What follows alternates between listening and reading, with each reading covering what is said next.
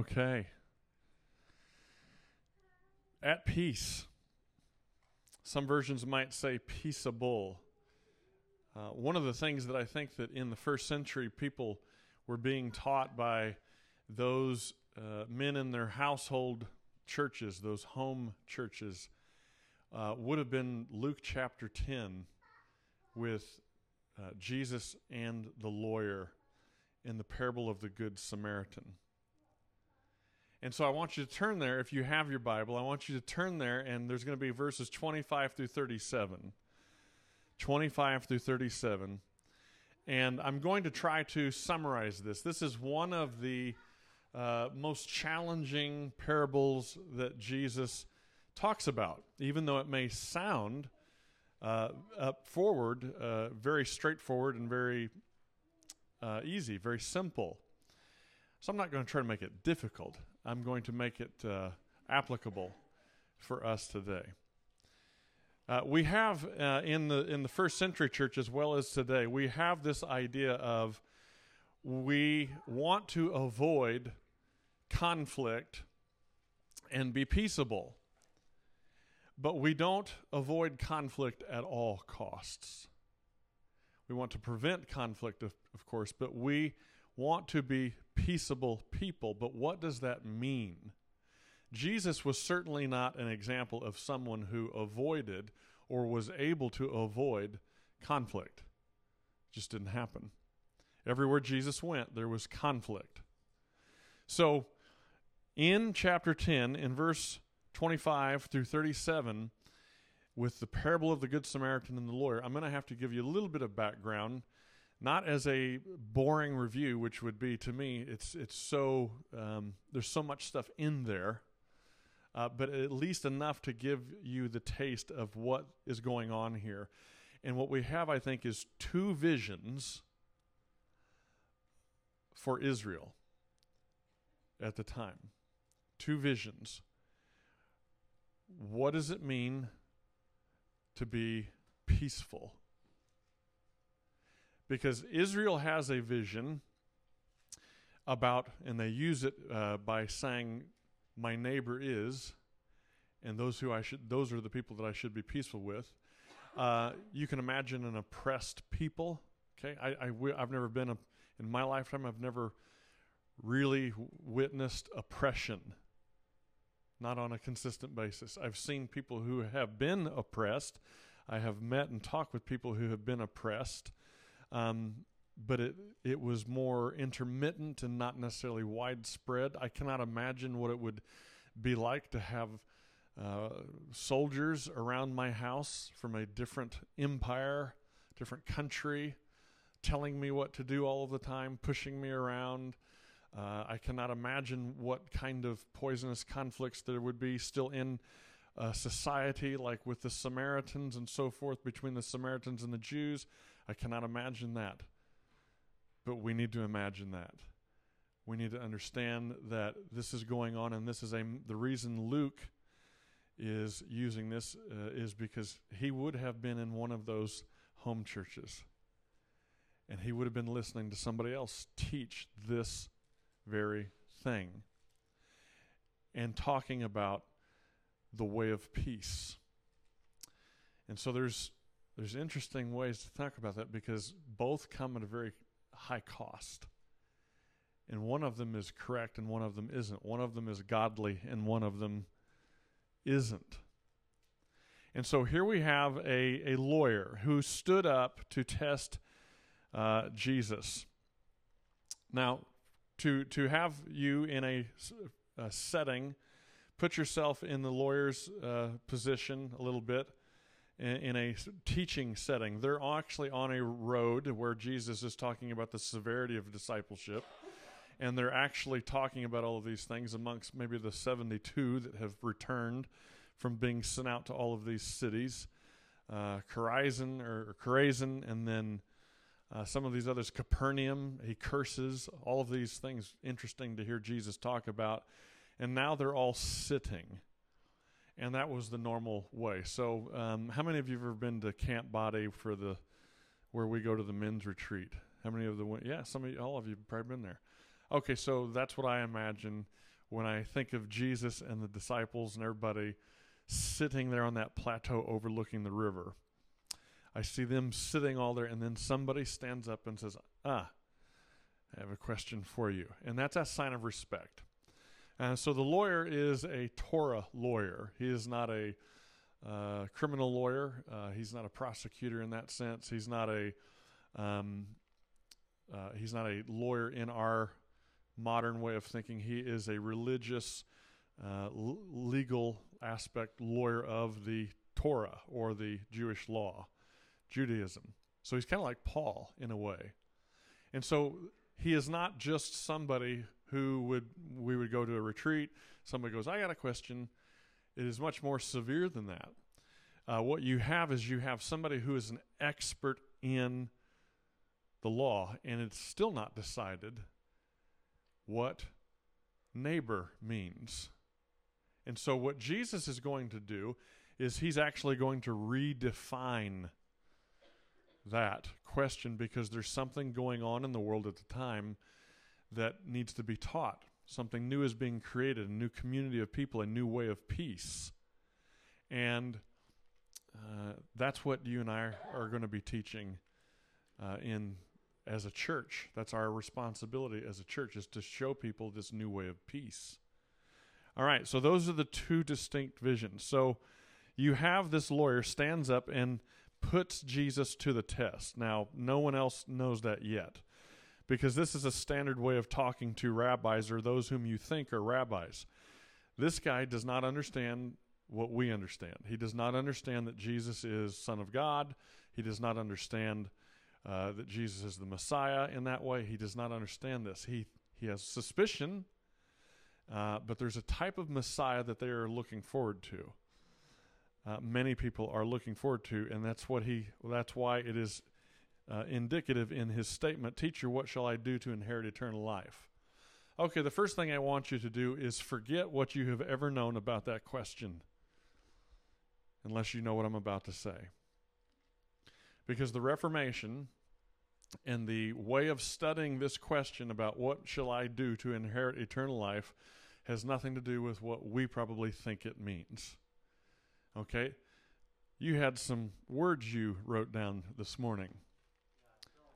You still don't know what they mean yet, and I'm going to give you the meaning of one of them. The Zoen Aionion is the Greek for this eternal life, life in the age to come, which would also be um, Ha Olam Haba.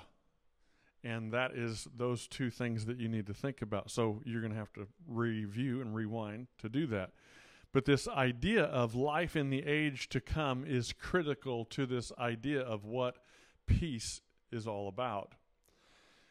The Jews expected a Messiah, and they expected a Messiah to do certain things restore the temple, in corruption, dominate the nations. Uh, do so. There's all kinds of rabbinic teaching that I've studied for the past week that I'm like, this is way too much. Okay, this is way too much. But there's a ton of it and there's it's not like this is some strange idea that this guy is saying. So he asks this question, and it's a standard rabbinic question.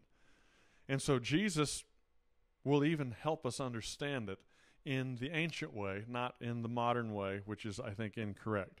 He said to him, What is written in the law? Okay, you're a Torah lawyer. What is written in the law? How do you read it? In other words, how do you interpret it? What's your hermeneutic? How do you teach it?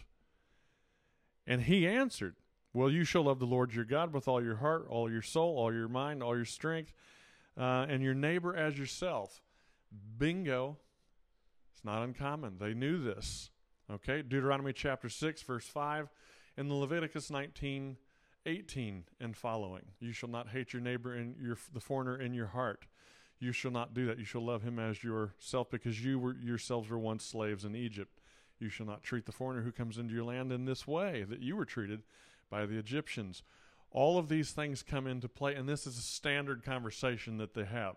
So, what we have is we have a serious moment here in Scripture. Because Jesus is in this intensified journey to the cross. Uh, Luke chapter 9, verse 51, all the way through chapter 19 and following, you have him on this road, and you have these discussions going on, and he's going to use a parable here in a second. Jesus said, You have answered correctly. Now, what does he say? You have answered correctly. Okay? Love the Lord your God with all your heart, soul, mind, and strength, and love your neighbor as yourself. What is he talking about? What is the lawyer saying? This is the way to eternal life, or life, or the kind of life in the age to come. What is the lawyer saying? I have to do these things, not think these things. So, what is it that I have to do? How is it that I have to live in the age to come in order to have that quality of kingdom life? Is what he's actually saying. Life in the messianic age. Because once the Messiah comes, once God brings in his kingdom, then we expecting then we're expecting a tikkun olam, a mending of the world. We expect the Messiah to mend the world. But it has different it has clarification obviously. It's not the way everybody thinks. So we have to figure that out. And so that's why uh, the conversation is not over. And Jesus said to him, You've answered correctly. Do this, and you will have that life. Do these things. But of course, Jesus knows that there's something else in, in the mind. And so you have Luke writing, But he, desiring to justify himself, said to Jesus, And who exactly is my neighbor? Now, I really wanted to uh, I, I, know that I've talked with one of you about doing this briefly. I really wanted to come in here uh, with a, a, a, kind of like a corduroy uh, sport coat, tie, have on some um, dress shoes, and then I really wanted to sit down, put on my red, bright red cardigan, and button it up, put on my tennis shoes, and say, Hi, neighbor and then I would have sung that that song. No, I wouldn't have. Okay. It's a beautiful day in the neighborhood. A wonderful day in the beauty wood. Yeah, yeah. It's kind of corny, isn't it? That's the one. Okay, so uh, you can imagine that aspect of Mr. Rogers, but this guy says, "And who is my neighbor?" What he means is is uh, I want to know if you, being the one who is going to, who is saying you're going to usher in this kingdom of God and change the world, I want to know what that means. Does that mean more security and peace for those who love the Jews or not? Well, remember, you're an oppressed person in a, an oppress, oppressive empire. Um, no one's going to blame you for wanting to feel more secure and more right in the world. And here you have Jesus saying, Well, let me tell you a story, as he usually does. He doesn't just give you the straight answer, does he? Because he has something in mind that we need to learn in order to understand his way of peace. So let's take the time and just read the little parable. A man was going down from Jerusalem to Jericho. That's important. And he fell among robbers. That's important. Who stripped him. That's important. And beat him and departed, leaving him half dead. That's important to understand. Now, by chance, a priest was going down that road, and when he saw him, he passed by on the other side. So likewise a Levite, when he came by, uh, passed by on the other side. But a Samaritan, as he journeyed, came to where he was, and when he saw him, he had compassion. Now, at this point in the parable, you and I default into, well, we know what the ending is. We know what this means. It means do good. If you see anybody in need, help them. God is never going to say us talk to stop us and say no you should not help people okay that is a simple universal truth just of humanity alone uh, we help one another because we want to be helped That is not what Jesus is talking about. Furthermore, even though we can appreciate the efforts of uh, the organization, the Good Samaritan or Samaritan's Purse, Jesus never says that the Samaritan is good. Why? He's not really good because he's an enemy. Okay, now I want you to think or imagine without me having to pull out things, examples for you, which is probably what I should do. Who would you immediately go and vilify right now? What's that? Taliban. Taliban, okay.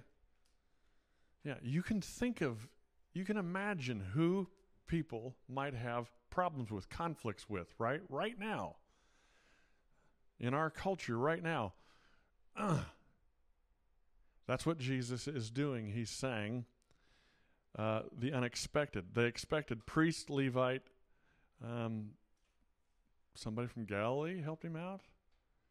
This guy has been an easy target because he's on this road where you had uh, robbers that could easily spot somebody from up high. They came down, they stripped him.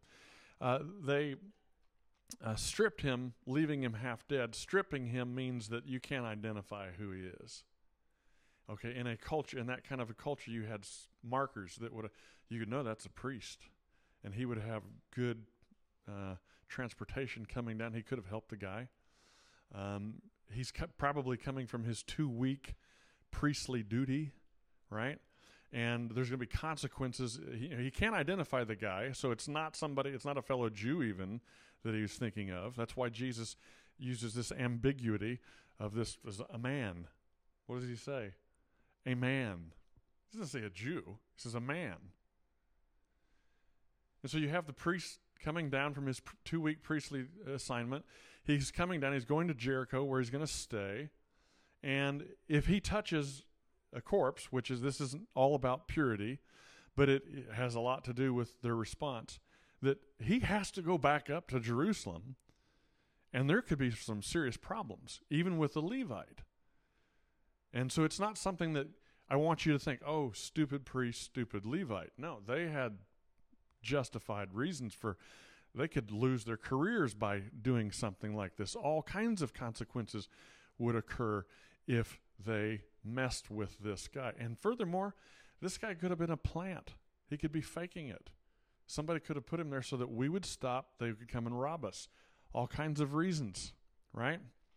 So, what is going on is what's happening uh, in the world at the time with the Jews. What are we doing? We're rationalizing what? The Jews are rationalizing what? Don't help. It costs too much. It just costs us too much with our relationship with God to help. It's just too risky. Then you have the, the poisonous Samaritan. Uh, that's the point. He is an enemy, he is a hated enemy. Uh, again, think of your uh, image of the enemy that you are thinking of. Uh, politics, we could say Republican or Democrat, right? You choose one, put them in there. This one comes and helps and uses his oil and wine, uses his beast, goes into Jericho, a place where the priests are, where there is going to be a village of people seeing people coming from afar, and they're going to go, That guy's not coming in here. In fact, we might just kill him before he gets here. Not a improbability. This Samaritan in the story, of course, is doing something that is risking every bit of his life to do what he does. Then he takes him to the Pandakion, which is the hotel. All right. Now, we've talked about this in the past a little bit. This is my point of view. You can scrutinize it. Uh, I don't think Jesus was born in a cave. I think he was born, uh, um, there was no room in the Katalyma, the guest room in the uh, first century house. And so they put him in the living room. And that's where the mangers would have been, where the animals came in at night and so forth. So there's a difference. Pandakion versus Katalyma. Pandakion is the hotel. There weren't any hotels near the road. The hotels are going to be in Jericho. And you have him coming into hostile territory, and you have him saying, Here's money for him now. Whatever he needs, take care of him. I will come back and I will pay all of it. He's using every bit of himself heart, soul, mind, strength. Why? Because the guy had compassion on him. Heart. Right? The Samaritan, as he journeyed where he came, and when he saw him, what? He had compassion. What does the Jew and what do we tend to not have at times on the world who is lying in the ditch, half dead? Don't know if they're really dead or not. What do we tend not to have toward the world? Compassion. We look at it and go, their problem, right? Got themselves into that own mess. I'm not going there. I'm not dealing with it. Now we're beginning to see two different visions of peace in the world and what the costs are from Luke's statements. So he went to him, bound him, bound up his wounds, pouring on oil and wine. Strange combination, but sometimes used as medication in ancient world and uh, certainly his resources. Then he set him on his own animal, not somebody else's animal, and brought him to an inn and took care of him. And the next day he took out two denarii and gave to the innkeeper, saying, Take care of him, and whatever more you spend, I will repay you when I come back. What do you see here? You see the same thing over and over, said in a different way. What is Jesus doing in the world at this time? He's taking care of people and people that don't like him and people that are against him. And so the lawyer's question, wishing to justify himself, saying, Who's my neighbor? is going to be changed right now as Jesus says this. Which of these three, lawyer, do you think proved to be a neighbor to the man who fell among the robbers. And then you have the obvious response. He said, The one who showed him what? Mercy, peace. And Jesus said to him, What? You've got the right answer. No. What does he say? Go and do likewise. That's the hard part. That's why this passage is so challenging, is because Jesus is the one going and doing what the law actually says to do. He's redefining every you've heard it said of old, love your neighbor, hate your enemy. I say unto you. In other words, traditions, rabbis have told you for generations, love your neighbor, hate your enemy. What am I telling you? Your neighbor is your enemy. Bless those who persecute you. Oh, that's some stiff stuff there for somebody who's in facing oppression, facing pain, wants to be delivered, knows that the Messiah, the promises of the Messiah, hopes that those that Messiah will deliver them from oppression. And you're telling me to go love my enemy. Jesus is offering a different way of peace that is very radical in terms of understanding what it means to be a Jew. So I know that this is a difficult aspect of presenting this, but that's why I am not trying to distill it into something that it's not, but present it to us in this way if it connects or if it parallels as we teach one another in the church how to live. We have to carve out the new way of peace in the world. And when so we don't we don't say who is a friend of the church. You know, we know that. We we should say how do I be a friend to those who are not a part of this church? Who are maybe in this church who I don't care for as much? How do I continue to develop relationships within the brotherhood and outside the brotherhood in the new way of peace? That's a responsibility of leaders to show us how to do that. That is hard to do. That is not easy to do. This parable is very simple on the surface, but it has a much broader understanding, especially in the ancient world. And for us, it has a much richer and meaningful illustration, other than once in a while, if you see your neighbor down the road, if he's got a flat tire, help him fix it. I've read that in other books, in Christian publications. Been in classes where they go, What should we do? If we see somebody on the highway, should we help them? Here says, you know, be, don't we want to be a good Samaritan? Yes, you know, if, if you think it's safe, go ahead and help them. That's perfectly fine. Okay. I wouldn't say to my wife, you know, yeah, stop, you know, do it. Uh, because I don't know the dangers involved. Um, the point is, is that's not what Jesus is talking about here. He's not talking about the random acts of kindness. He's talking about using all of your resources, using all of your being to forge and carve out this new way of peace in the world. And it's going to cost you everything. Why? Because it cost him everything. It is not a casual parable. And it is shocking to the lawyer. That's why you don't hear a response after this because it is understood in their culture. You just talk to someone who's basically on the level of a, you know, a judge up in Jerusalem somewhere, in Galilee somewhere, appointed by it could have been the young apostle Paul if we really wanted to, probably not at this time.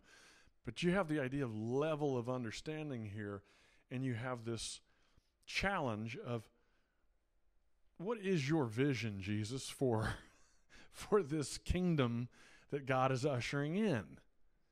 Because I don't, I really don't know if it's Israel's vision. And Jesus is saying, uh, You don't really know what Israel's vision should be and what the vision of the future is going to be. It is right now. He's bringing it in. What does he do? He goes willingly to a cross and dies and forges an incredible way of peace. You've heard in the different versions of 1 Timothy chapter 3 1 through 13 uh, and then we talked about it even in class this morning with the idea of leading godly and quiet, peaceable lives. What does that mean? It doesn't mean that we avoid um, things that would be interpreted as conflict. Jesus is heading right into it. But he's preaching the way of peace. And that needs to be understood and defined in a much clearer way than those rabbis were doing it. And as the church, we have that responsibility. And especially as leaders, we have the responsibility of helping people understand this is the way of peace in the world. It is not the way the world portrays it. It may not be the way our country portrays it. It is above nationalism. I love our country. I love other parts of the world too. But the kingdom of God is above that. And there's a reason why. And it's because of one man who told these stories in a church that was birthed and kept telling them. We need to be continuing that tradition in a faithful way. With that, you have an invitation always to respond. The way of peace with God is through death. Death into a, a, a faithful watery grave so that you can be raised to walk and live. Do this and live, to walk mercifully, to walk compassionately, to give everything you have, all of your resources, to the cause of this way of peace. That's what co- becoming a Christian begins with is obeying the Lord our God with all our heart, soul, mind, and strength, and it begins in baptism. And then it continues on with our faithful obedience to Him, everything whatsoever He has commanded. Matthew chapter 28, verse 16 through 20. Listening to it. How did Jesus live His life? Uh, by some few good principles? No. By every word that proceeded forth from the mouth of God. Everything. You and I carry on that tradition, and it is the one of the future. So, with that, I invite you, if you need to be immersed into Christ, let's make that happen. I saw the curtains. Nice. It, very, it looks very good.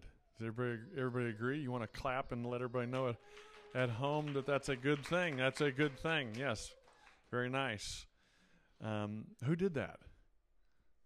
I don't know. Rebecca. She lives in your neighborhood. Yeah, awesome. Yeah, cool. That is very awesome. We need to thank thank her probably in a big way, don't we? Well, yeah, okay. That's that's one way. so, um, so yes, Mark, you're going to sing an invitation song, "Arms of Love," I guess, right?